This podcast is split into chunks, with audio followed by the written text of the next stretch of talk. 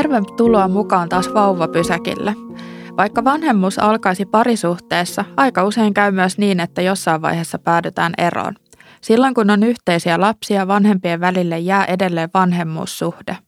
Vaikka eroista puhutaan jo aika paljon, niin ehkä vähän harvemmin puhutaan siitä, että ero voi tulla jo siinä vaiheessa, kun vasta odotetaan vauvaa syntyväksi tai vauva on syntynyt juuri.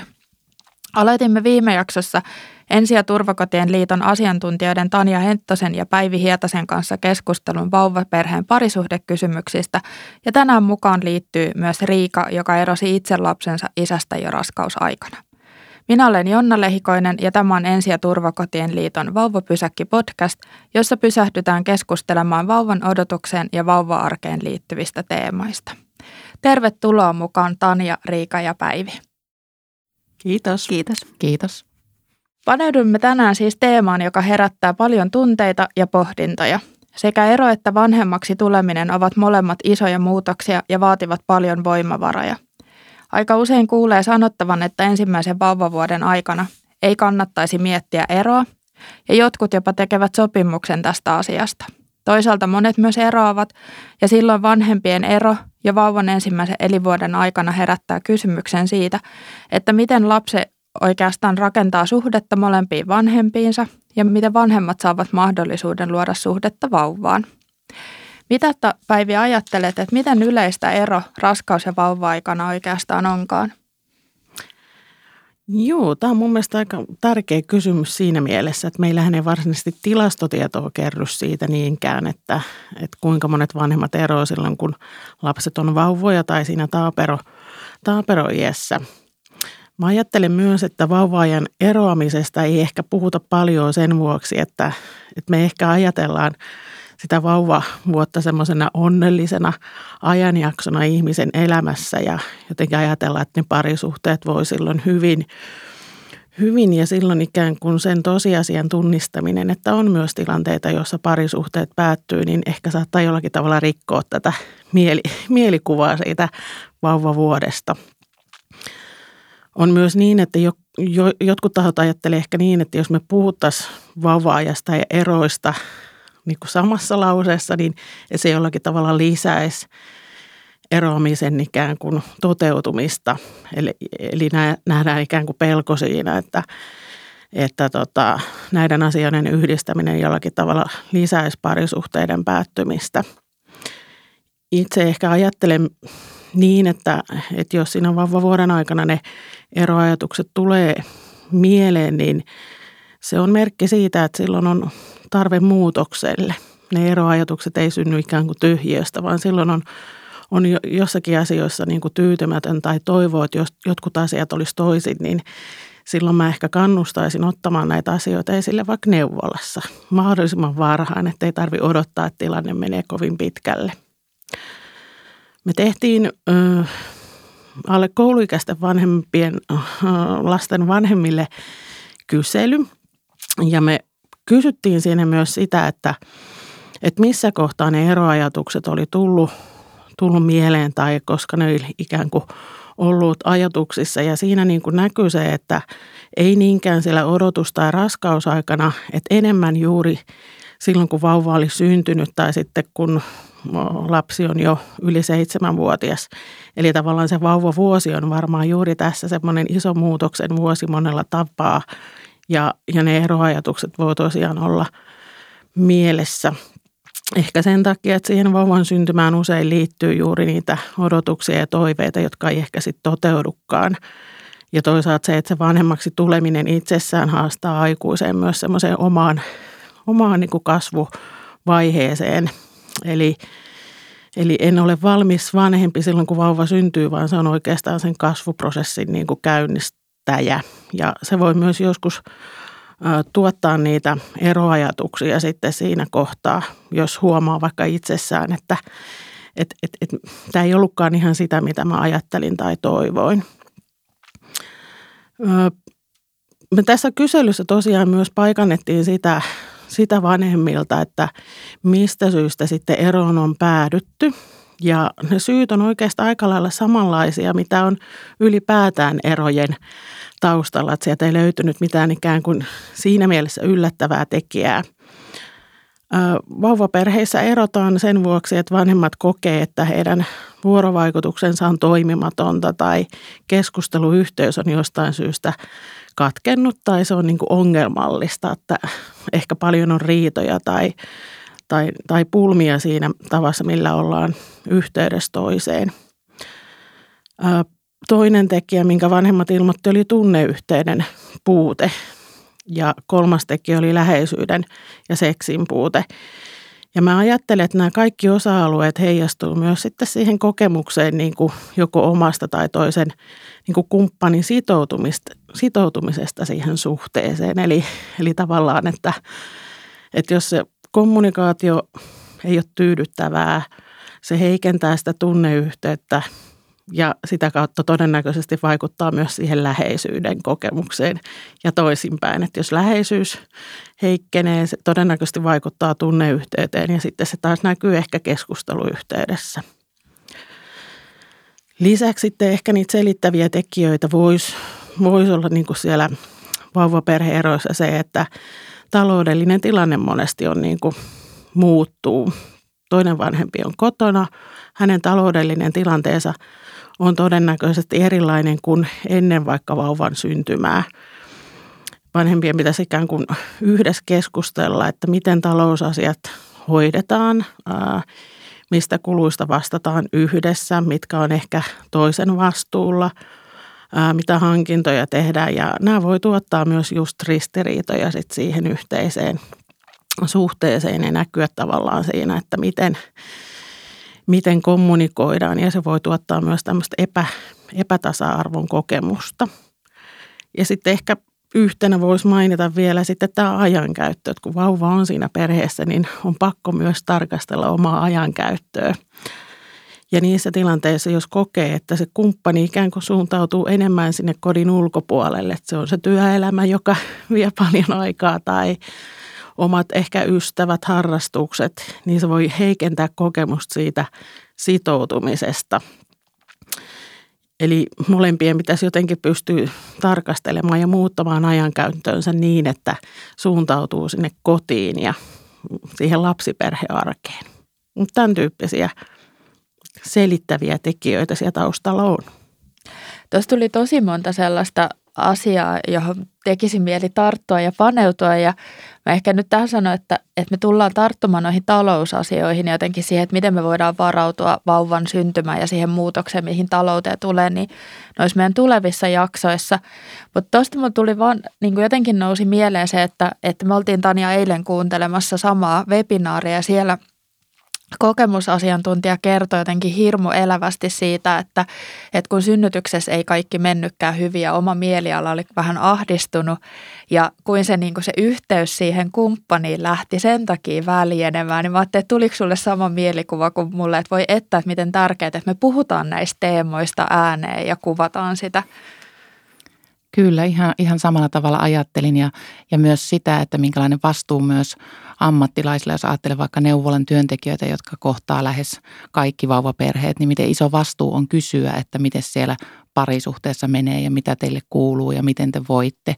Koska aika monet tämän Ensi- ja turvakotien liiton kyselyn, missä oltiin yhtenä yhteistyökumppanina niin mukaan, niin, niin he, he totesivat, että, että sitä apua ei ole riittävästi tarjolla. Että kyllä, kyllä täytyy rohkeasti kysyä ja, ja täytyy myös meidän järjestää sitten niitä tilaisuuksia, että pariskunnat pääsee keskustelemaan ilman, että se on aina maksullista tai mahdollista, vaan niille, joilla taloudelliset resurssit on kunnossa. Toi on varmaan tosi tärkeä just toi, että, että me järjestetään kaikille apua ja sitten mä mietin, että myös se puheeksi ottaminen, että miettii omia kokemuksia synnytyksen ja jälkeen ja vauvan syntymän jälkeen, niin jo puhuttiin parisuhteesta ja seksuaalisuudesta sillä tavalla, että kai teillä on kaikki hyvin ja tarvitsetko ehkäisyä tyyppisesti. Että näitä asioita, mitä sä Päivi nostit esiin, että on se tunne, yhteys ja mm. miten me kommunikoidaan ja miten sitoudutaan siihen kotiin, niin niitä ei, ei kyllä kauheasti nostettu esiin. Mutta sitä me nyt tässä tehdään. Puhutaan näistä asioista ja tehdään niitä tota, näkyväksi ja kuuluvaksi. Tota, nämä, nämä tälleen kuvattuna nämä tulee aika ymmärrettäväksi, että se ero tuleekin mieleen ja, ja niin kuin aina se ei ole, ole niin kuin vältettävissä ja joskus se voi olla molempien kannalta oikein hyväkin ratkaisu sitten se ero, eroaminen, niin tota, jotenkin me viime jaksossa aika paljon puhuttiin just näistä keinoista, että mitä voisi tehdä sen parisuhteen niin kuin tukemiseksi ja, ja niin kuin miten valmistautua vauvan syntymään, niin mennään nyt vähän tarkemmin sitten tällä kertaa siihen, että minkälaisia muutoksia se sitten tuo tai minkälaisen niin kuin elämän tilanteeseen se laittaa sitten perheen, jos tulee se ero ja miten sitä niin kuin voidaan tehdä hyvällä tavalla sen vauvan näkökulmasta, mutta toisaalta myös sille, että molemmilla vanhemmilla on suhde siihen vauvaan. Toi ero nyt ylipäätään on aika iso elämänmuutos ja taitaa olla siellä stressaavimpien kokemusten niin kuin top 10 listalla. Ja siihen tulee se, että, että joudutaan tekemään sitä tunneeroa siitä kumppanista ja, ja se on sitä luopumisen aikaa ja siinä on paljon, paljon erilaisia niitä tunteita, mitä käydään läpi, pettymystä ja surua ja joskus jopa vihaa. Ja sitten toisaalta voi olla ihan helpotusta ja iloa. Niin eroako tämä, tämä niin kuin prosessi tai millainen prosessi se sitten on, kun siihen liittyy se niin kuin vanhemmaksi tuleminen ja siihen vauvaan tutustuminen samaan aikaan. Sä oot Riika itse käynyt läpi tämän, tämän niin kuin eroprosessin ja vanhemmaksi tulemisen prosessin samoihin aikoihin, niin miten sä kuvailisit sitä aikaa ja minkälaisia tunteita sä kävit siinä läpi? Joo, Meillä tosiaan ero tuli ihan siinä niin kuin raskauden alkuvaiheessa, olisiko ollut kolmannella kuukaudella. Ja tota, kyllähän se niin kuin väritti sitä ihan koko kokemusta siitä niin kuin raskaudesta, se kriisi ja tosi, tosi, tosi vaikeita tunteita, kaikenlaista mitä tuossa äsken niin kuin sanoitkin, niin ihan laidasta laitaan oli, oli siinä. Ja – kyllä mä niin kuin koin, että se mun keskittyminen silloin meni niin kuin tosi paljon siihen eroon, eroon ja siihen liittyviin tunteisiin ja se raskaus jäi vähän niin kuin siinä taka-alalle, että se oli oikeastaan sellainen myös siinä kaiken päälle sitten sellainen niin kuin surun asia, että, että tota, ei pystynyt niin kuin keskittymään siihen niin kuin raskauteen sillä tavalla kuin olisi halunnut. Ja sitten siinä oli tietenkin paljon sitten kaikki, niin kuin aina on käytännön asioihin liittyviä, kun raskaana on ja on tulossa elämänmuutos, niin käytännön asioihin liittyviä asioita pohdittavana. Niin tässä sitten oli vielä lisäksi sitten se tietenkin, että, että mitä, miten asiat menee sitten niin kuin eron jälkeen ja kun vauva syntyy ja miten isä tapaa lasta ja näin. Niin siitä tuli sitten semmoista ylimääräistä stressiä siihen vielä sitten lisäksi.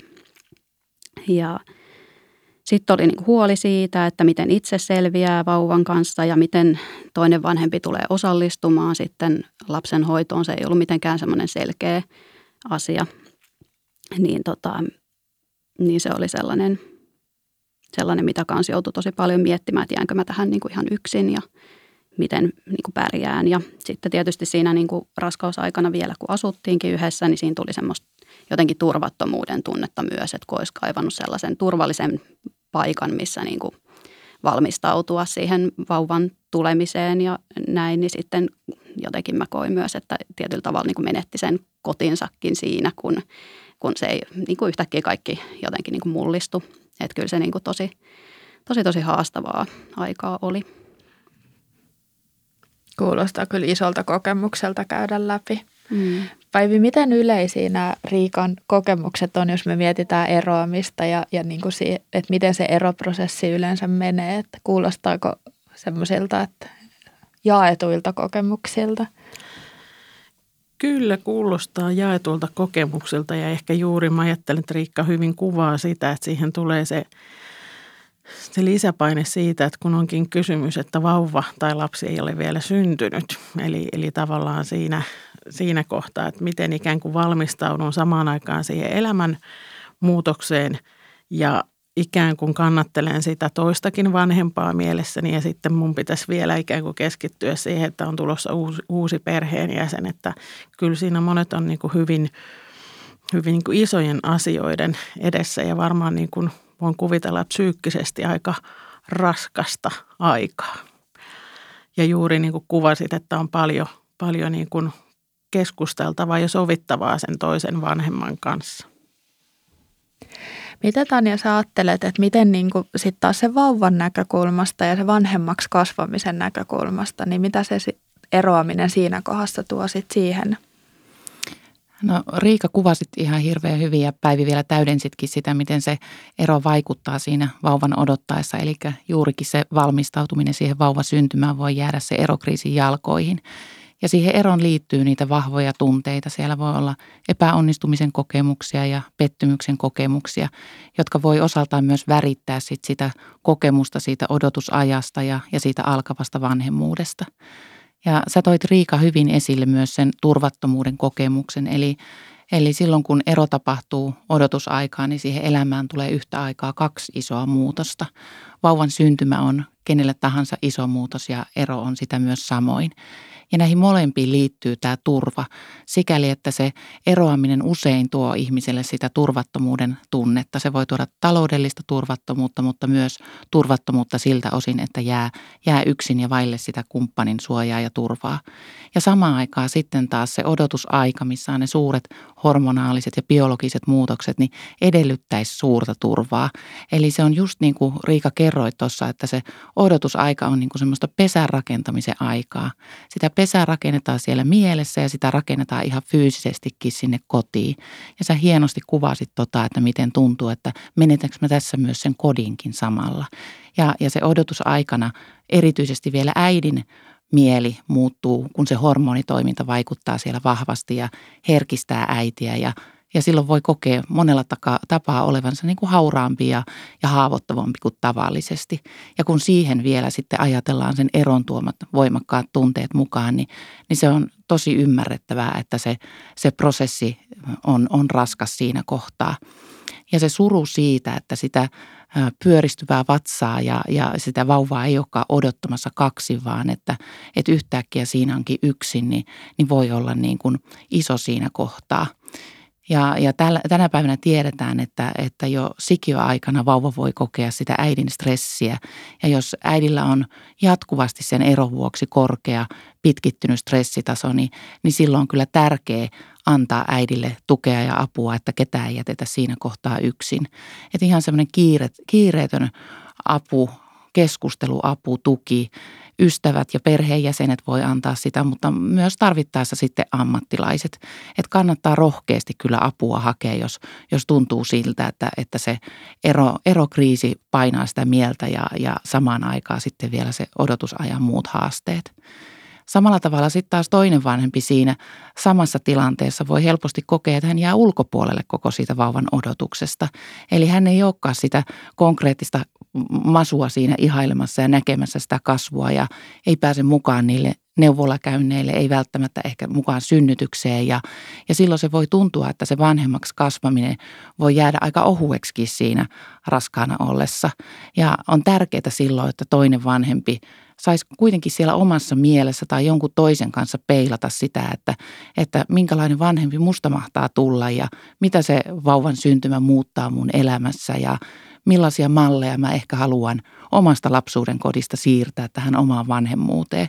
Että se on tärkeää, että ne mielikuvat alkaa jo siellä odotusaikana siitä vauvasta ja siitä vanhemmuudesta elämään mielessä, koska ne myös luo sitten sitä kiintymyssuhdetta sitten siihen syntyvään lapseen. Tätä tulee ehkä harvoin ajateltua, että, että miten niin kuin tärkeää se on, että pääsisi jakamaan noita niin kuin semmoisia raskauden hetkiä sen toisen vanhemman rinnalla, että se alkaisi se mielikuvat niin kuin heräämään ja elämään. Ja, oliko teillä Riika jotain sellaista, että laitoiko se sitten tietoa, että miten se raskaus etenee tai niin kuin, oliko teillä jotain niin kuin ratkaisuja, että miten te joitte sitä sitten yhdessä? Joo, no meillä niin kuin oli siis silleen, että me vielä siinä raskausaikana asuttiin samassa paikassa. Toki sitten niin kuin ehkä ei oltu niin paljon vietetty aikaa sitten yhdessä tai muuta, mutta tota, mun lapsen isä kävi kyllä niin kuin mukana neuvolassa ja noissa ultrissa, että, että mä niin kuin silleen pidin tärkeänä sitä, että hän pääsisi myös niin kuin sit olemaan mukana siinä sen verran kuin mahdollista – ja tota, annoin hänen myös niin kuin tunnustella vauvan potkuja välillä ja sellaista, että vaikka se itselle oli kyllä niin kuin jotenkin, oli aika vaikeatakin, mutta tota, kyllä sitä sitten niin jonkun verran pystyy jotenkin sille isälle niin myös sit siinä tarjoamaan. Se on ollut tosi hienoa, että sä oot pystynyt ottaa isän siihen mukaan. Sä Tanja mainitsit tosiaan tuossa aikaisemmin siitä, että se kiintymyssuhde siihen vauvaan alkaa muodostumaan jo odotusaikana. Niin mä mietin sitä, että miten, miten tavallaan sitten se vauvan syntymän jälkeen, niin miten se kiintymyssuhde sitten niin kuin muotoutuu, jos, jos vanhemmat ei ole niin kuin jakamassa sitä arkea tai se toinen vanhempi on ehkä satunnaisemmin sit mukana siinä vauvan elämässä. Ja sitten toisaalta mä myös mietin ihan sitä, että, että voiko sitä jotenkin niin kuin ehkä varautua siihen, että minkälaisin asioin voisin olla niin kuin rakentamassa tätä kiintymyssuhdetta siihen vauvaan. Joo, pienellä vauvalla on luontainen tarve muodostaa vuorovaikutuksellinen suhde siihen hoitajaansa. Ja kun sitten vauva saa riittävän oikea-aikaisesti ja ennakoitavasti ihan niitä arkisia asioita, eli ruokaa säännöllisesti, lepoa ja leikkiä mahdollisimman paljon, läheisyyttä ja syliä ja niitä edes hetkittäin niitä semmoisia jaettuja ilonkokemuksia, niin, niin hänelle syntyy turvallinen kiintymyssuhde. Ja sen kiintymyssuhteen perusteella lapselle muodostuu myös näkemys itsestään, esimerkiksi kuva siitä, että onko hän hyvä vai paha ja miten muut ihmiset suhtautuu häneen. Sanotaankin, että turvallinen kiintymyssuhde on niin kuin kaikkein tärkein perusta, minkä vanhemmat voi lapsilleen antaa – ja keskeistä siinä on juurikin se vanhemman kyky huomata ne lapsen tarpeet ja tunnistaa niihin ja vastata niihin niin kuin riittävän oikea-aikaisesti ja sensitiivisesti. Ja me tiedetään, että tämä ei ole niin kuin mitenkään sukupuolisidonnainen asia, vaan se sensitiivinen vanhempi voi olla ihan, ihan kumpi tahansa vanhemmista. Ja äh, vauvalla on oikeus ylipäänsäkin luoda suhde molempiin vanhempiinsa. Ja se on myös vanhempien vastuulla, että he omalla toimillaan edistää sitä ja mahdollistaa, että se lapsen oikeus toteutuu. Että se on ehkä joskus aikaisemmin ollut sellainen näkemys, että se kiintymyssuhde on erityisesti äidin ja vauvan välinen jotenkin sellainen rikkomaton ja koskematon pyhä, pyhä suhde, mutta lapsi todellisuudessa hyötyy useasta häneen sitoutuvasta aikuisesta.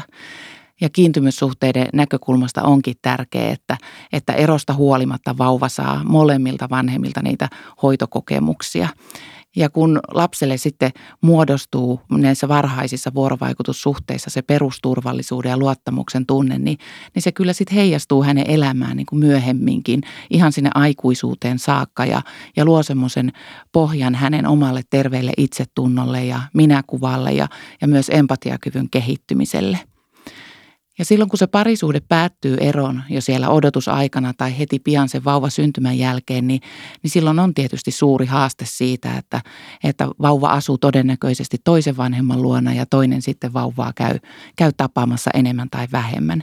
Niin silloin on tärkeää saada luoda molempien vanhempien suhde siihen vauvaan, jotta, jotta se, tota, se kiintymyssuhde molempien vanhempien välille rakentuu ja, ja musta olisi kauhean kiinnostavaa, Riika, kuulla, että mitä sä ajattelet, että minkälaisia käytännön järjestelyjä te teitte, kun, kun tota, teidän lapsi oli syntynyt, että, että molemmat vanhemmat pääsi olemaan mukana?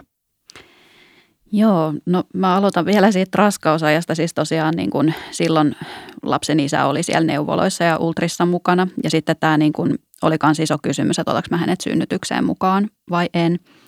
Ja tota, sitä pohdin, pohdin pitkään ja tota, ajattelin, että se on varmaan isälle niin kuin tärkeä kokemus, mutta sitten koin, että mulla oli niin kuin, tärkeää oli antaa myös itselleni niin kuin lupa siihen, että mä saan valita, että, että otanko mä hänet siihen mukaan vai enkö ota. Että, että tota, mietin sitä, että, että kun se on kuitenkin aika semmoinen intiimi tilanne ja iso asia, niin tota, niin vähän niin kuin päätinkin siinä jo, että en ottaisi, mutta sitten kun synnytys alkoi, niin sitten kuitenkin tuntui siltä siinä hetkessä, että, että se oli niin kuin hyvä asia, että hän siinä oli ja on niin kuin iloinen siitä, että hän pääsi siinä, siinä olemaan mukana sen koko ajan ja näki lapsensa syntymän, että se oli hänelle iso juttu.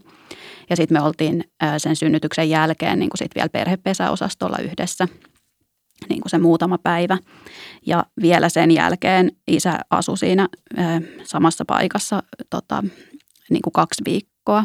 Et siinä sen aikaa me oltiin tosi intensiivisesti siinä sitten yhdessä ja mä koin, että se oli tosi iso asia sen niin kuin lapsen isän ja lapsen suhteen muodostumisessa. Että siinä tuli sellainen alku, missä hän sai olla niin kuin paljon mukana. Sen jälkeen sitten tuli tota, eri, erilleen muutto.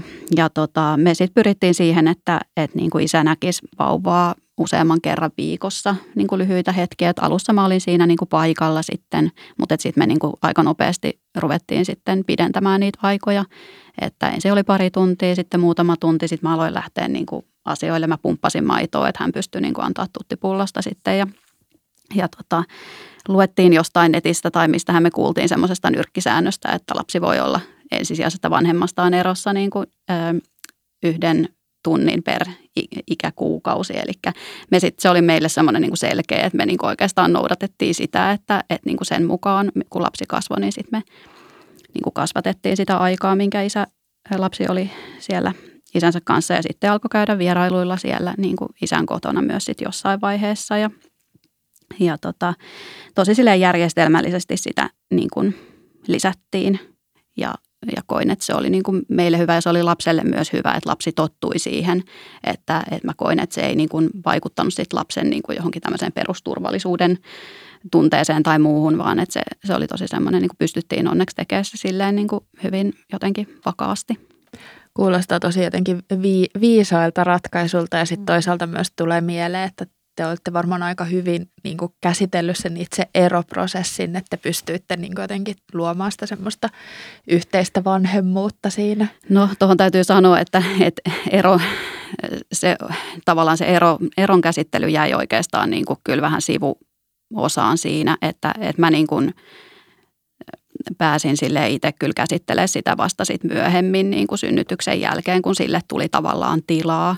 Että mä niin kuin jotenkin vaan tein niin, että mä työnsin sitä vähän niin kuin syrjään, koska mä koin niin kuin tosi silleen, että mulla oli iso vastuu niin kuin siitä, että, että lapsi ja isä saa niin kuin suhteen. Niin mä jotenkin koin, että siinä ei ollut niin kuin tilaa sille mun omalle käsittelylle valitettavasti tavallaan, että se, se oli niin kuin silleen rankka tilanne, mutta että niin kuin piti jotenkin laittaa asiat tärkeysjärjestykseen niin kuin siinä kohtaa. Mm. Puhutaanko vähän siitä niin kuin ero, erosta prosessina tai jotenkin aina, niin kuin nyt kun mä itsekin sanoin, että, oot, että oot käsitellyt se, että no mitä se niin kuin tarkoittaa sitten, että sitä eroa käsittelee tai se on niin kuin jotenkin, sen on vienyt läpi. Sä oot Päivi niin pitkään tehnyt työtä näiden eroasioiden kanssa, että se on varmaan joku semmoinen niin käsitys siitä, että mi, minkälaisia vaiheita ehkä eroon kuuluu tai miten se prosessi yleensä menee.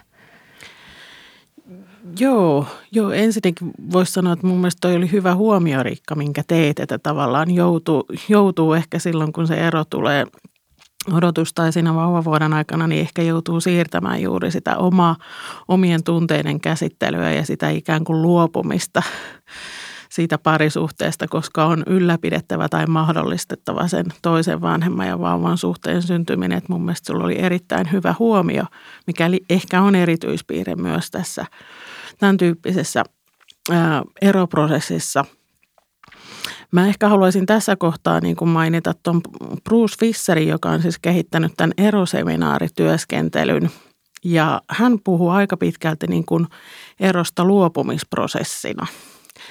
Eli eroon luopumista. Ja luopumiseenhan meillä aina liittyy myös surua, surua menetyksestä, surua siitä, että ehkä ne jotkut toiveet tai tulevaisuuden kuvat ei, ei toteudukaan tai, tai jotenkin luovun ystävästä, luovun yhteisestä ikään kuin vanhemmuudesta siinä mielessä, että asuttaisiin saman katon alla tai luovun ehkä taloudellisen turvan tuojasta. Että siinä on niin kuin monta ulottuvuutta, mistä itse asiassa niin kuin erotilanteessa luopuu.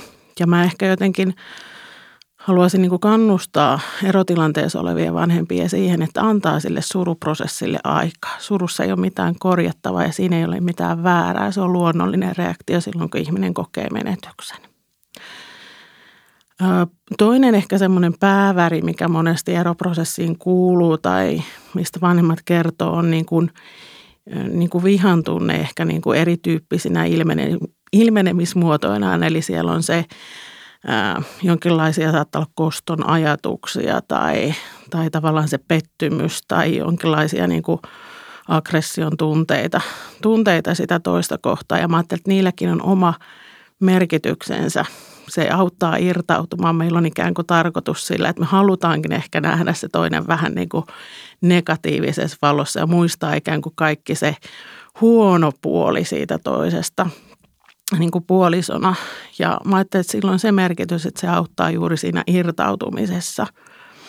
On kuitenkin eri asia sitten se, että miten toimii näiden vaikkapa vihan tunteiden niin kuin kanssa, että, että me voidaan valita se, että kohdistetaanko me oikeasti jotain kostoa tai vihaa toiseen vai, vai ikään kuin annetaanko me sen tunteen olla ja puhutaan siitä vaikka jonkun kanssa, että hei, mulla on tämmöisiä ajatuksia tai, tai, tai tämmöisiä fiiliksiä tässä kohtaa. Että, että se käyttäytyminen, toiminnan taso on eri kuin sitten se, se niin kuin tunteiden kanssa oleminen.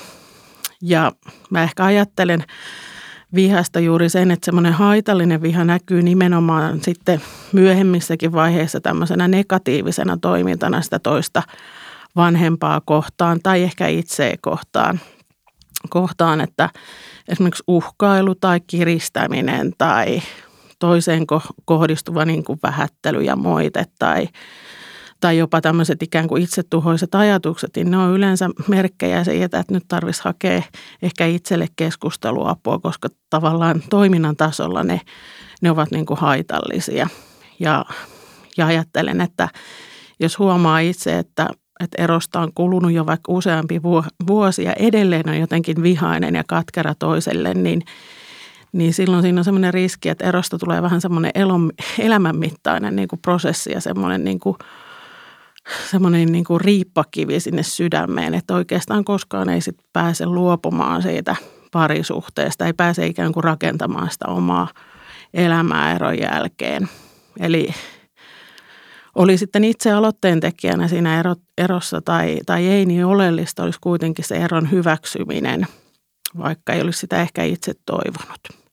Ja nimenomaan moni vanhempi korostaa sitä tunteiden käsittelyn merkitystä, että niistä puhuisi jonkun kanssa. Ne ovat aina aivan luonnollisia niin kuin reaktioita silloin, kun elämässä on muutoksia ja niin kuin kriisi, jota me voidaan ajatella, että erokin on niin kuin kriisivaihe ihmiselle – Eli erovertaisryhmiä, työterveys, psykologia, mm, apua eroon chatti on hyvä paikka, mihin voi tulla jakamaan tunteita, miltä tuntuu. Sitten mä ehkä mietin, että tämmöisestä niin psyykkisestä näkökulmasta joitakin helpottaa ikään kuin ajatus se, että ero voidaan ajatella myös prosessina. Prosessit alkaa jostakin ja ne päättyy johonkin. Joitakin helpottaa niin kuin tämän tyyppinen näkökulma. Eli voidaan ajatella, että se eroprosessi on käynnistynyt siitä, että ne eroajatukset ovat ilmaantuneet siihen suhteeseen, joko niin, että ne on ollut yhteisesti keskustelussa tai vain toisen osapuolen niin kuin pohdintaa. Eron, eron pohdinnasta saattaa seurata se eropäätös. Yleensä siellä ehkä taustalla on joku tapahtuma. Tulee semmoinen kulminaatiopiste, että sitten jotenkin itse tietää tai yhdessä tiedetään, että tästä ei ole enää paluuta. Että tämä on nyt se piste, että, että, että ero on se parempi vaihtoehto tässä kohtaa. Ja yleensä siitä alkaa sitten, sitten se eron käsittelyvaihe voi olla ensin vähän shokissa, voi että se tilanne tulee ehkä yllättäen, tai vaikka siihen olisi varautunutkin, niin silti se voi olla semmoinen niin kuin shokki, että hei, että mitä tässä tapahtuu, ja tämä on ihan, ihan kamalaa ja käsittämätöntä, kun se eropäätös todentuu. Sen jälkeen sitten on tämä reaktiovaihe. Erotunteet nimenomaan voi olla hyvinkin pinnassa. Voi olla myös somaattisia oireita, unettomuutta, ruokahaluttomuutta, vaikeuksia keskittyä asioihin.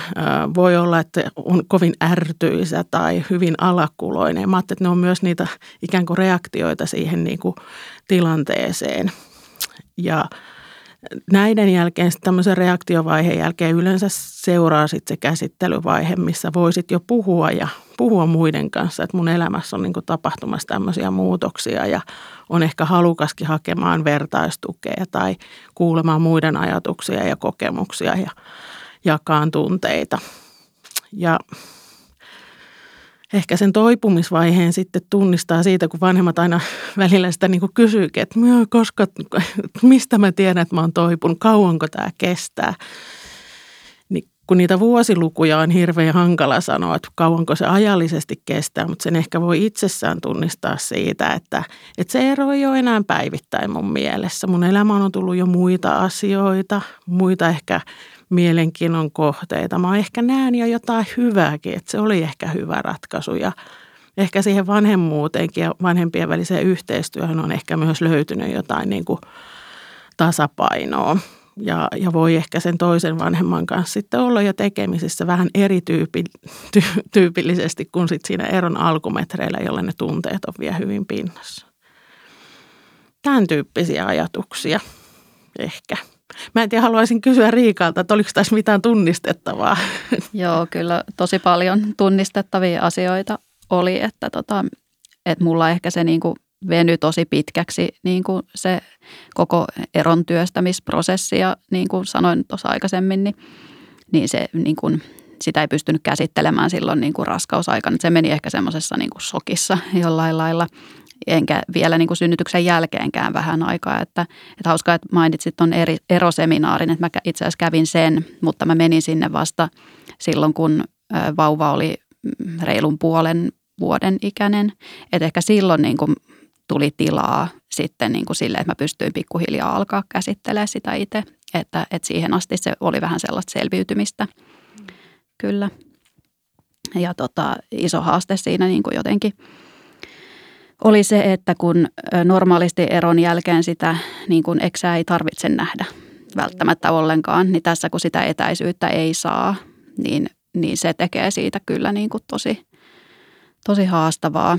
Ja tota, Mm, tunnistan myös ne vihan tunteet ja katkeruuden tunteet, mitä siinä oli. Ja sitten mulla oli niinku semmoista avuttomuuden tunnetta, että, että, niinku, että mä en pääse eteenpäin, kun mä en pysty ottaa etäisyyttä tähän. Ja vaikka, vaikka mulla olisi niinku kuinka vaikeita tunteita tätä ihmistä kohtaan, niin mä joudun koko ajan häntä niinku tapaamaan ja keskustelemaan hänen kanssaan. Ja, ja tota, me ei niinku sillain, siinä vaiheessa niinku pystytty yhtään yhdessä niinku sitä eroa vielä jotenkin niinku käymään käymään läpi. Et silleen tunnistan hyvin ton, että, että siinä on niin kuin, kun niitä vaikeita tunteita tulee sitä toista tota, osapuolta kohtaan, niin sitten siinä on niin kuin kiusaus myös niin kuin tehdä hänen elämästään niin kuin tavallaan vähän hankalampaa. Että se on varmaan sellainen, mihin monet vähän niin kuin semmoinen sudenkuoppa, mihin monet astuu tässä. Että, että jotenkin se oli niin kuin haaste myös pitää erillään se niin kuin vauvan etu ja sitten ne omat niin kuin vaikeat tunteensa siinä. Ja se on, se on varmaan monelle just toi, niin kuin sanoitkin, että se on semmoinen, mihin monet sortuu. Mä mietin sitä, että kuinka paljon siinä on sit taustalla jotenkin sitä että niin kuin voimattomuutta ja keinottomuutta ja jotenkin sitä semmoista, niin kuin, että et, et kun on tottunut ehkä purkaa vähän sitä pahaa oloa siihen kumppaniin, niin on, onko se sitten aika luontevaa purkaa sitä edelleenkin siihen, että nyt se vaan on sitten se ex-kumppani, kelle kaadetaan se kaikki oma – paha, paha mieli, että onko se niin kuin tämän tyyppisiä asioita, mitä siellä sitten jää elämään. Niin joo, kyllä sen voi toki ajatella, että erohan ei itsessään niin kuin ratkaise sitä vanhempien välistä ikään kuin toimimatonta suhdetta tai niitä parisuhteen pulmia. Että se ratkaisee ikään kuin sen, että mun ei tarvitse niin parisuhdetasolla olla toisen kanssa tekemisissä, mutta mutta niin kuin Riikka hyvin, hyvin nostat esille, niin kun on se yhteinen lapsi ja kun hän on vielä vauva, niin siinä on monia vuosia, missä vanhempien vastuulle latautuu hyvin paljon odotuksia ja ehkä semmoista velvoitettakin, että meillä niin kuin lapsenhuoltolaki esimerkiksi velvoittaa vanhempia keskinäiseen yhteistyöhön. Ja meillä on ehkä semmoinen niin kuin odotusarvo, että vanhemmat ovat ikään kuin aikuisia ja he pystyvät siihen.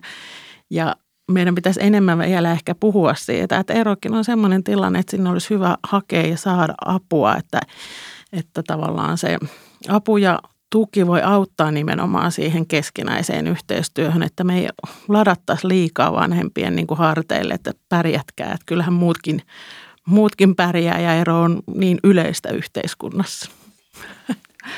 Toi, äh, Tanja viittasi jotenkin tuossa aikaisemmin siihen niin kuin perusturvallisuuden tunteeseen ja jotenkin siihen, niin kuin, että, että, että tarvitaan niitä niin kuin hyviä tai semmoisia toistuvia hetkiä sen vauvan kanssa, jossa se suhde muodostuu. Ja mä mietin sitä, että, että yleensä kun, kun ollaan, niin kuin tullaan vanhemmaksi, me ei oikein tiedä, että millainen se toinen ihminen on vanhempana ennen kuin me nähdään se. Ja sitten kun ei jaetakaan sitä arkea, niin, niin kuin, että oliko sun helppo Riikka luottaa siihen, että kun te olette erolla, tai sä oot muualla kuin sun vauva ja, ja sun puol- tai ekspuoliso, että hän niin kuin hoitaa hyvin tai niin kuin, että, että millaista oli niin kuin siinä kohdassa se niin kuin toiminta? No tota, kyllä se vähän vaikeaa oli, tota, mutta tietysti siinä niin kuin auttoi se, että mä olin ensin niin kuin paikalla silloin, niin kuin kun lapsi oli ihan pieni ja mä pystyin sitten niin kuin neuvomaan ja opastamaan sit eri asioissa. Luonnollisesti niin kuin mulla ne kaikki vauvanhoitojutut oli paremmin hanskassa, kun mä sen vauvan kanssa koko ajan niin kuin olin. Ja isällä oli niin kuin sitten vähän ehkä siinä alussa haasteita niin kuin päästä perille kaikesta. Mutta tota, kyllä se siitä sitten niin kuin, varmaan se luottamus sitten pikkuhiljaa myös kasvoi ja pal- tosi paljon käytiin kaikenlaisia niin kuin vauvanhoitoon liittyviä asioita läpi ja vauvan turvallisuuteen liittyviä asioita läpi ja, ja keskusteluja siitä, että miten eri tilanteissa niin kuin toimitaan. Ja, ja hänkin kyllä sitten niin kuin kysyi multa neuvoa tosi tota, niin kuin matalalla kynnyksellä, että mä silleen myöskin kerroin hänelle, että saa soittaa milloin vaan ja niin kuin tälleen pidettiin se yhteys siinä niin kuin mun mielestä aika hyvin auki. Että tota, sitten tietysti niin kuin ajan kanssa se, kun kaikki meni hyvin, niin luottamus myös niin kuin lisääntyi sitten koko ajan. Mä jotenkin ajattelen, että, että onko tämä niinku se luottamus kuitenkin siihen toisen vanhemmuuteen niinku yksi niistä edellytyksistä, että voidaan lähteä rakentamaan sitä semmoista toimivaa y- yhteistä vanhemmuutta eron jälkeenkin. Joo, kyllä varmaan niin kuin ihmisten välisiin suhteisiin tarvitaan luottamusta. Ja, ja jos ajatellaan niin kuin vanhemmuussuhteen näkökulmasta tai vanhempien välissä, niin – niin se varmaan tarkoittaa juuri sitä, että mä luotan toisen taitoihin ja tapaan olla vanhempia. Ja tässä kohtaa ehkä haluaisin kiinnittääkin huomiota tämmöiseen niin sanottuun yhteisvanhemmuuteen ja miten se toteutuu vanhempien kesken. Asuu vanhemmat sitten yhdessä tai erikseen. tuolla on tota, esikoisvanhempien keskuudessa on tehty tämmöistä tutkimusta, on paikannettu niin kuin juuri sitä vanhemmuussuhteen syntyä silloin, kun perheeseen syntyy ensimmäinen lapsi. Ja vanhemmat on nostaneet esille sen, että siihen yhteisvanhemmuuteen, yhteistyövanhemmuuteen tarvitaan yhteistä säveltä, eli tapa toimia vauvan vanhempina, miten me vauvaa hoidetaan ja kasvatetaan – Toinen tekijä, minkä vanhemmat on paikantaneet, on juuri tämä toisen arvostus ja kunnioitus nimenomaan vanhemmuuden tasolla. Jotenkin läsnäolo vauvan elämässä, niin sille halutaan antaa arvo ja se koetaan tärkeänä. Ja kolmantena tasona on sitten se, että vanhemmat pyrkii löytämään molempia vanhempia tyydyttävän tavan ikään kuin kommunikoida ja neuvotella ja keskustella vaivan hoitoon liittyvistä asioista ja nämähän on tosiaan asioita, mitä, mitä sitten tarvitaan, tarvitaan siinä vanhemmuudessa. Ja viittasit Jonna tuohon niin luottamukseen, niin jos me mietitään luottamusta ikään kuin käsitteenä, niin, niin tota, se tarkoittaa tunnetta ja varmuutta siitä, että toinen ei aiheuta minulle pettymystä. Se tarkoittaa sitä, että, että mä voin luottaa siihen, että se toinen haluaa hyvää. Hänellä on hyvät tarkoitusperät. Hänellä ei ole pahoja aikeita tai huonoja aikeita. Ja sitten ehkä tähän eroon ajatellen, niin mä ajattelen, että se liittyy ehkä myös siihen, että mä voin luottaa siihen, että vanhempi ei ikään kuin käytä vauvaa verukkeena sillä, että, että hän pitää minun yhteyttä tai jotenkin kontrolloi mun elämää tai jotenkin haluaa ikään kuin udella tai tiedustella vähän vauvan kautta, että mitä, mitä mulle kuuluu sen jälkeen, kun me ollaan erottu ja tavallaan eletään kuitenkin sitten jo erillään ja omaa omillamme. Eli että se vauva ei ole tämmöinen tekosyy yhteydenpidolle, vaan nimenomaan että se yhteistyö niin kuin keskittyy vauvan asioihin – ja niin kuin tässä on hyvin tullut esiin, niin kyllä se luottamus tarkoittaa myös sitä, että mä luotan siihen toisen vanhemman kykyihin ja taitoihin hoitaa vauvaa siihen, että toinen vanhempi ei tee mitään pahaa tai aiheuta ikään kuin turvattomuutta vaikka vauvalle sitten tai mm, vauvalle silloin, kun vauva on niin kuin toisen vanhemman kanssa. Ja mä ajattelin, että se näkyy myös paitsi tuossa hoidossa, mutta myös siinä, että vanhemmat ikään kuin sitoutuu yhdessä niihin sovittuihin asioihin ja sopimukseen, mitä on tehty. Pidetään kiinni kellonajoista, pidetään ikään kuin kiinni siitä, että toimitaan sovitun mukaisesti. Nämä on kaikki tapoja, millä rakennetaan sitä ehkä erotilanteessa niin kuin hapertunutta luottamusta. Ja mä ajattelen, että tähän liittyy myös sitten kokemus siitä turvallisuuden tunteesta, mihin tässä on jo viitattu ikään kuin vauva-lapsisuhteessa, että siihen tarvitaan turvallisuutta. Mutta mä ajattelen, että luottamuksen perusta on myös turvan kokemuksessa aikuisten välillä. Eli jos siinä parisuhteessa on ollut tai eron jälkeen ilmenee väkivaltaa tai tämmöistä niin kuin vallankäyttöä, niin mä ajattelen, että se tuottaa myös pelon ja turvattomuuden kokemuksia – ja silloin on ilmeistä, että on vaikea luottaa toiseen, koska silloinhan mä en voi luottaa siihen, että toisella olisi hyviä aikeita, vaan, vaan siinä on olemassa niin kuin tämmöisiä niin kuin vallankäytön elementtejä. Ja jotenkin haluaisin ehkä tässä kohtaa korostaa juuri sitä, että, että kun puhutaan näistä neuvottelu- ja vuorovaikutustaidoista, niin silloin jos suhteessa on ollut tai on väkivaltaa, niin silloin kyseessä ei koskaan vuorovaikutus ongelma tai pulma tai vuorovaikutustaidot, joita voi kehittää, vaan silloin on kyse väkivallasta väkivallan pitää ensin niin kuin päättyä, jotta voi millään tavoin sitä luottamusta lähteä rakentamaan.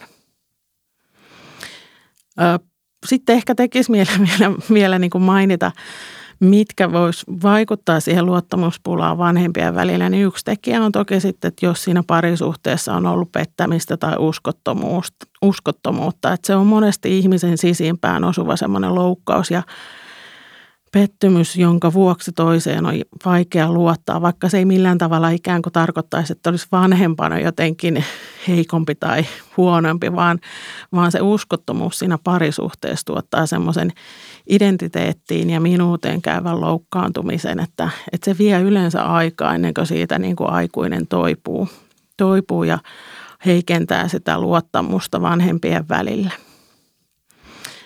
Ja sitten ehkä, ehkä se, mikä nyt voi näihin vauva, vauvaperheeroihin liittyä, on se, mikä on myös tässä vähän tullut jo esille, että, että jos toinen vanhempi ei ole esimerkiksi yhdessä elämisen aikana hoitanut vauvaa tai viettänyt hänen kanssaan esimerkiksi kahden keskistä aikaa tai toinen vanhempi aina ollut vähän siinä apuna, niin siinä yleensä tarvitaan sitä aikaa, että voidaan osoittaa, että, että hei, kyllä mä pärjään ja kyllä mä osaan. Ja, ja se on ehkä myös semmoinen aika, että kannattaa ottaa niitä vinkkejä siltä toiselta vanhemmalta vastaan, että jotenkin luottaa siihen, että se toinen haluaa auttaa siinä just siinä suhteen muodostamisessa ja hänen tarkoituksensa on todennäköisesti se, että vauvalla olisi hyvä olla ja turvallista vinkkejä kannattaa ottaa vastaan. Se on varmaan hyvä vinkki ottaa mukaan. Hei, me ollaan aika paljon nyt puhuttu tästä erosta niin kuin aikuisen näkökulmasta, että mitä se tarkoittaa, tarkoittaa niin kuin se, että kun se suhde päättyy ja minkälaisia ilmiöitä siihen liittyy, mutta et, et nyt olisi kiva hetki keskittyä ihan siihen, että no mitä se ero sitten mahdollisesti tarkoittaa sen vauvan näkökulmasta ja minkälaisin asioin sitä voisi tehdä niin kuin siitä erosta ja, ja niin kuin uuden elämän järjestämisestä mahdollisimman hyvän sille vauvalle. Joo, helposti käy näin, että, että vauvat jää keskusteluissa ja ja aikuisten huolissa niin kuin sinne jalkoihin. Vauvat ei vielä ilmaise meille aikuisille totuttuihin tapoihin niin kuin sanallisesti niitä omia tarpeitaan. Ja, ja me ehkä helposti myös ajatellaan, että tota, eihän se vauva vielä ymmärrä tai ei se vauva kuule tai tiedä, mitä tässä tapahtuu. Esimerkiksi jos vanhemmat vaikka kävis hyvinkin tota, ärhäkkäästi riitaa keskenään, niin ajatellaan, että no se on vasta vauva, että ei se ymmärrä. Niin, niin näin se ei ole. Vauvat on hyvin viisaita ja, ja tota, vanhempien ero koskettaa aina myös lapsia silloin, kun on lapsiperheestä kyse ja tarkoittaa myös ihan näitä pienimpiä vauvoja myös. Ja aikaisemmin tulin jo sanoneeksi, ja se on tässä tullut jo esillekin, että se vauvan perusturvallisuuden tunteen säilyminen siinä erossa on niin kuin se ensimmäinen asia. Että vanhemmat voi odottaa esimerkiksi niitä ratkaisuja, että milloin vaikka vuoroasumiseen siirrytään tai, tai, tai missä kohtaa sitten vaikka nyt vuoroviikoin sitten vauva olisi molempien vanhempien luona, mutta vauva ei voi, että, että vauvan aivojen kehitys on erittäin vilkasta sieltä raskausajasta lähtien ne pari ensimmäistä ikävuotta. Se on itse asiassa kiihkeämpi aivojen kehitysjakso kuin missään muussa vaiheessa elämää. Toki siellä murrosiässä on toinen kanssa sellainen kiihkeä vaihe, mutta tämä on hyvin merkityksellinen ikäkausi, joka me on ehkä vasta viime vuosina alettu niin kuin syvemmin ymmärtämään tutkimustietoon nojautuen. Ja, ja sen vuoksi on niin kuin tärkeä vanhempien ymmärtää, että, että vauva on todellakin läsnä myös tässä erossa ja ne ratkaisut koskettaa vauvaa ja, ja vauvan etu on niin kuin se ensisijainen ja vanhemmat odottaa sitten vuoroaan ja, ja, ja sopii niitä käytäntöjä niin, että, että ne lähtee sieltä vauvan tarpeista. Erityistä tässä on se myös, että, että kun isommilta lapsilta voi kysyä, että missä sä haluat asua ja halu, haluatko mennä viikonlopuksi, niin, niin vauva ei tietenkään tämmöisiin vastauksiin, tota, ei pysty antamaan tämmöisiä.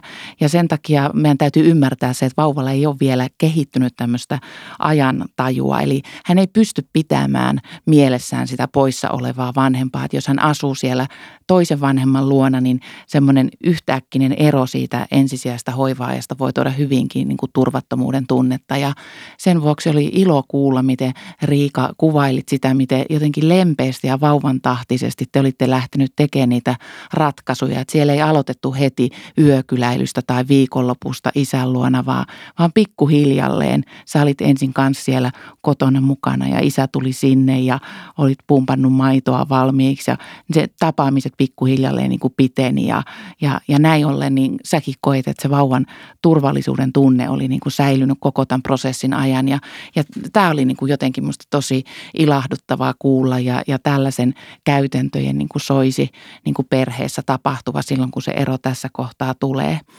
Ja, ja Päivikin toit esille niin kuin tätä, että miten se läsnä oleva vanhempi osaa jo tulkita niitä vauvan viestejä. Hän huomaa jo, että milloin on kyse siitä, että nyt on itku, itku nälkä, niin kuin nälkäitkua ja milloin on taas sitten niin kuin vaippamärkä tai milloin vauva haluaisi ihan vaan seurustella. Mutta sitten se poissa oleva vanhempi niin ei välttämättä niitä vielä tunnista ja se voi olla semmoinen niin kuin, niin kuin arka hetki jotenkin sitten, että luovuttaa se vauva sille vanhemmalle, että miten se pärjää ja onnistuu ja toisaalta sitten ottaa ehkä vastaan niitä neuvoja siltä ex-kumppanilta, että, että hei sun kannattaisi ehkä kokeilla tälle, että se rauhoittuu useimmiten, jos se nostaa tähän pystyasentoon, että se ei oikein viihy tuossa pötkällään. Niin tota, nämä on semmoisia haastavia kohtia ja ja jos ei niitä keskenään pysty ratkaisemaan, niin, niin aina voi pyytää vaikka isovanhempia, että jos ne mummit ja ukit on jo ollut vauvan kanssa, niin sitten se toinen puolisoista voi mennäkin sitten vaikka harjoittelemaan sitä vauvahoivaa sinne.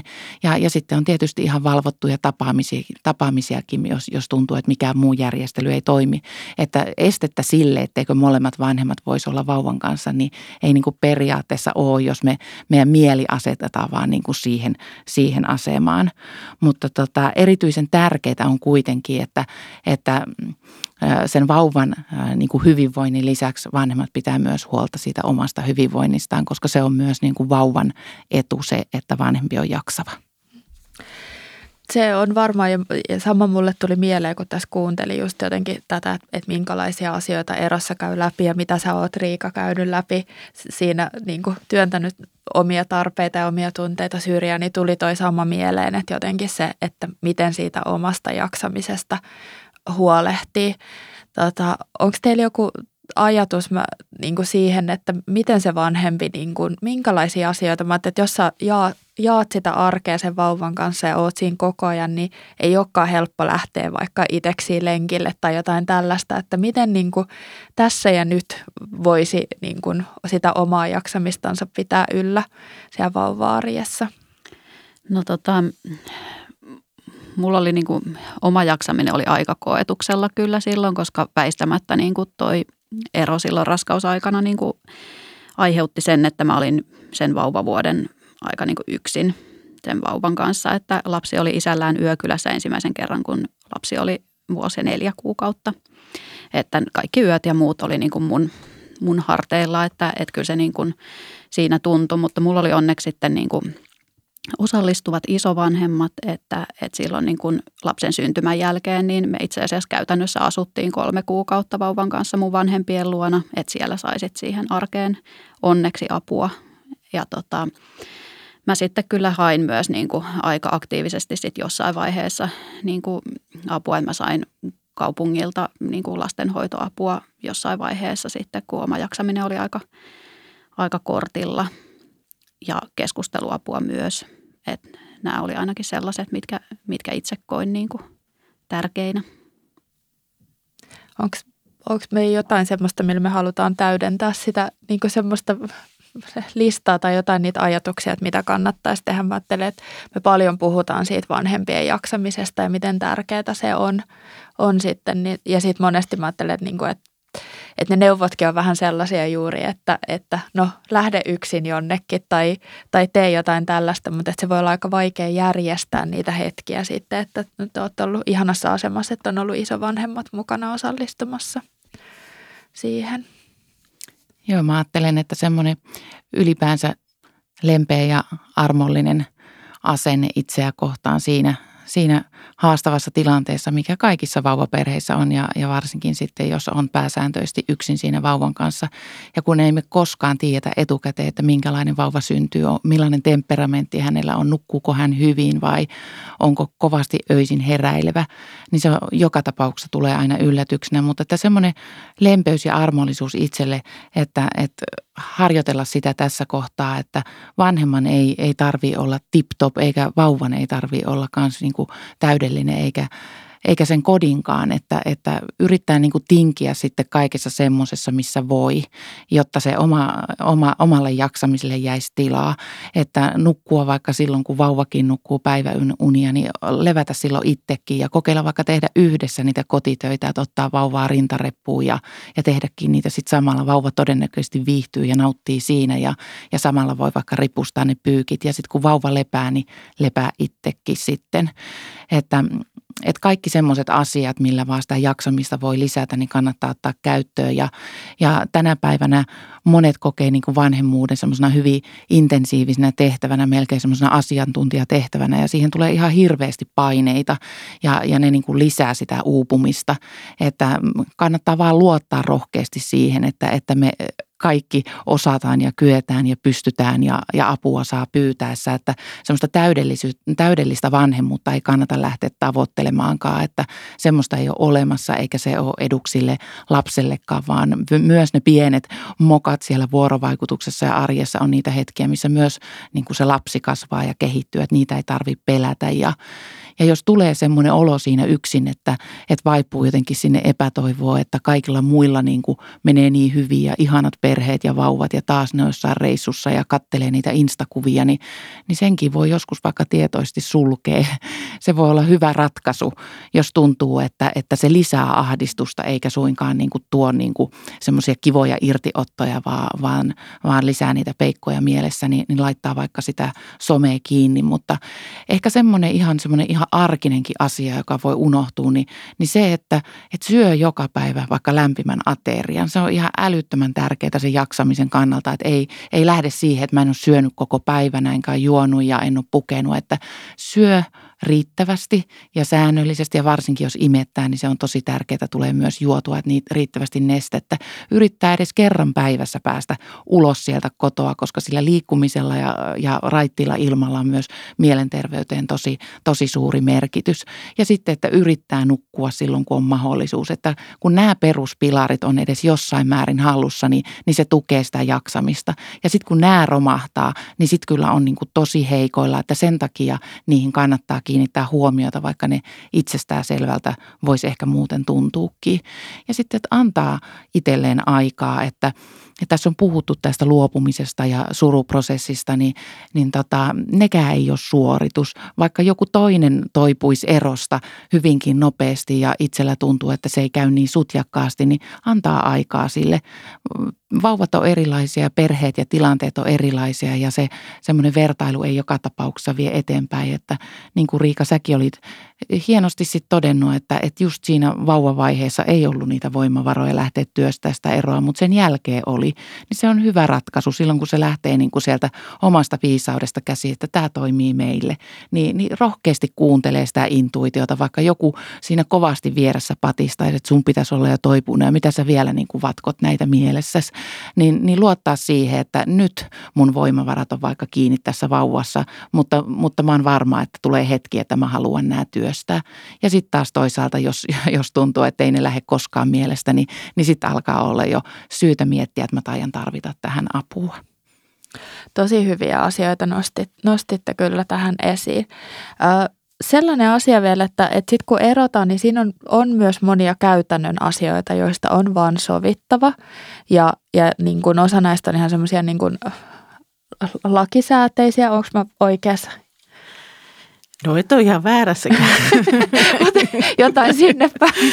Sanotaan, että ne ainakin helpottaa niin kuin virallisten asioiden hoitamista, jos ne on niin kuin kirjoissa ja kansissa sovittuna.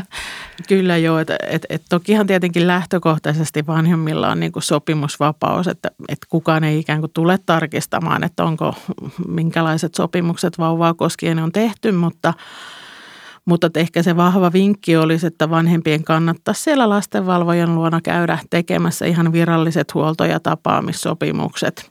Eli käydä sopimassa siitä huoltajuudesta, käydä sopimassa se, että missä on vauvan virallinen osoite – käydä neuvottelemassa niistä tapaamisista ja luonapidoista. Ja, ja toki myös sitten tehtävä elatusta koskeva sopimus, että on hyvä muistaa, että vauvalla on aina oikeus myös elatukseen molemmilta vanhemmiltaan.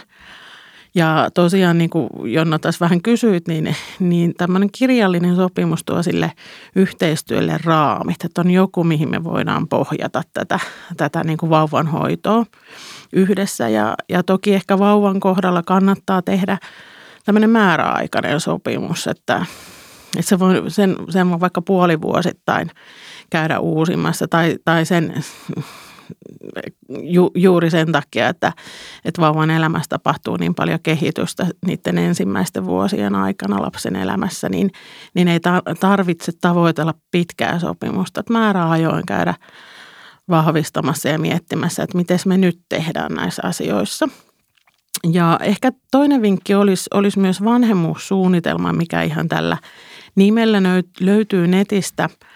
Vanhemmuussuunnitelma on nimenomaan laadittu eroon päätyville vanhemmille niin kuin avuksi niihin keskusteluihin ja neuvotteluihin. Eli, eli sieltä saa sitten vähän vinkkiä siihen, että, että mitä lasten asioissa pitäisi sopia – mitä kannattaisi huomioida ja, ja sitten siellä on paljon semmoista, mitä varsinaisesti lastenvalvojan luona ei sovita.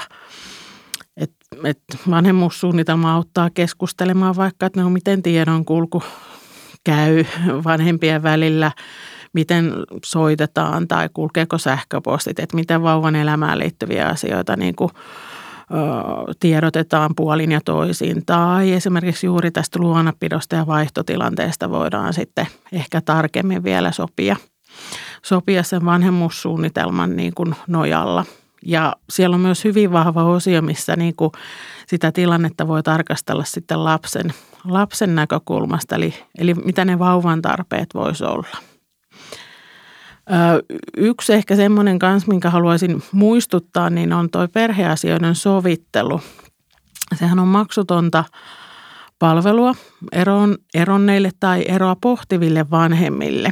Ja perheasioiden sovittelussa nimenomaan – autetaan vanhempia keskustelemaan siihen vauvaan, vauvan sopimuksiin liittyvistä asioista, mutta siellä voi keskustella muutenkin siitä yhteistyöstä ja siitä, että miten olisi, olisi hyvä toimia ja, ja tota, saada semmoista niin ulkopuolista näkökulmaa tilanteeseen – ja tosiaan, jos nämä niin kuin on itselle vielä uusia asioita, niin apua eroon.fi-sivustolta löytyy lisätietoa lasta koskevien sopimusten laatimisesta ja merkityksestä. Että sinne vinkkaisin kanssa menemään, että lisätietoa on, on löydettävissä ja nämä tos, to, toki toi vanhemmuussuunnitelma käy myös esimerkiksi niihin tilanteisiin, jos vanhemmilla ei lähtökohtaisesti ole ollut sitä parisuhdetta tai on vaikka tämmöinen kumppanuusvanhemmuus tilanne, niin sitten se vanhemmuussuunnitelma on erittäin hyvä pohja myös niihin, niihin tilanteisiin.